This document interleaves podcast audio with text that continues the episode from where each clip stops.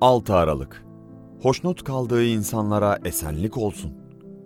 Advent 6. gün İşte size bir işaret. Kundağa sarılmış ve yemlikte yatan bir bebek bulacaksınız.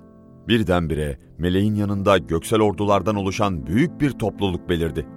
Tanrı'yı överek en yücelerde Tanrı'ya yücelik olsun. Yeryüzünde onun hoşnut kaldığı insanlara esenlik olsun dediler. Luka 2. bölüm 12 ila 14. ayetler. Kim için esenlik? Meleklerin övgülerinde ciddi bir nokta var.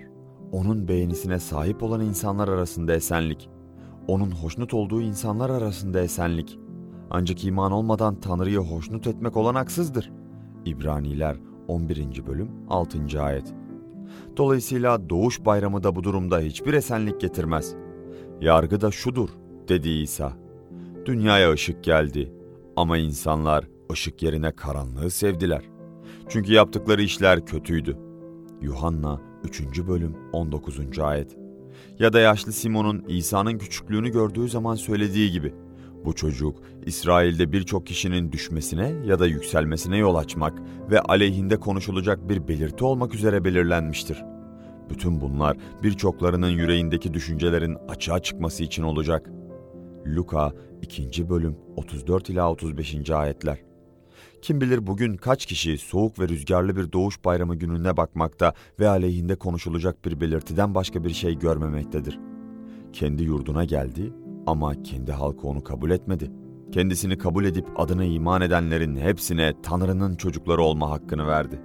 Yuhanna 1. bölüm 11 ila 12. ayetler. İsa'nın şu sözleri sarf ettiği kişiler yalnızca onun elçileriydi. Size esenlik bırakıyorum. Size kendi esenliğimi veriyorum. Ben size dünyanın verdiği gibi vermiyorum. Yüreğiniz sıkılmasın ve korkmasın. Yuhanna 14. bölüm 27. ayet.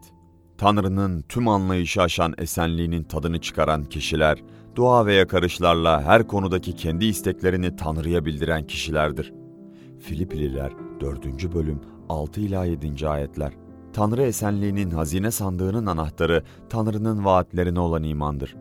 Bu yüzden Pavlus şöyle der: Umut kaynağı olan Tanrı, kutsal ruhun gücüyle umutla dolup taşmanız için iman yaşamınızda sizleri tam bir sevinç ve esenlikle doldursun. Romalılar 15. bölüm 13. ayet.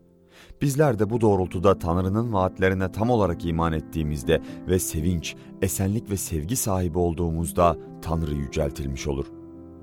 En yücelerde Tanrı'ya yücelik olsun ve yeryüzünde onun hoşnut kaldığı insanlara esenlik olsun.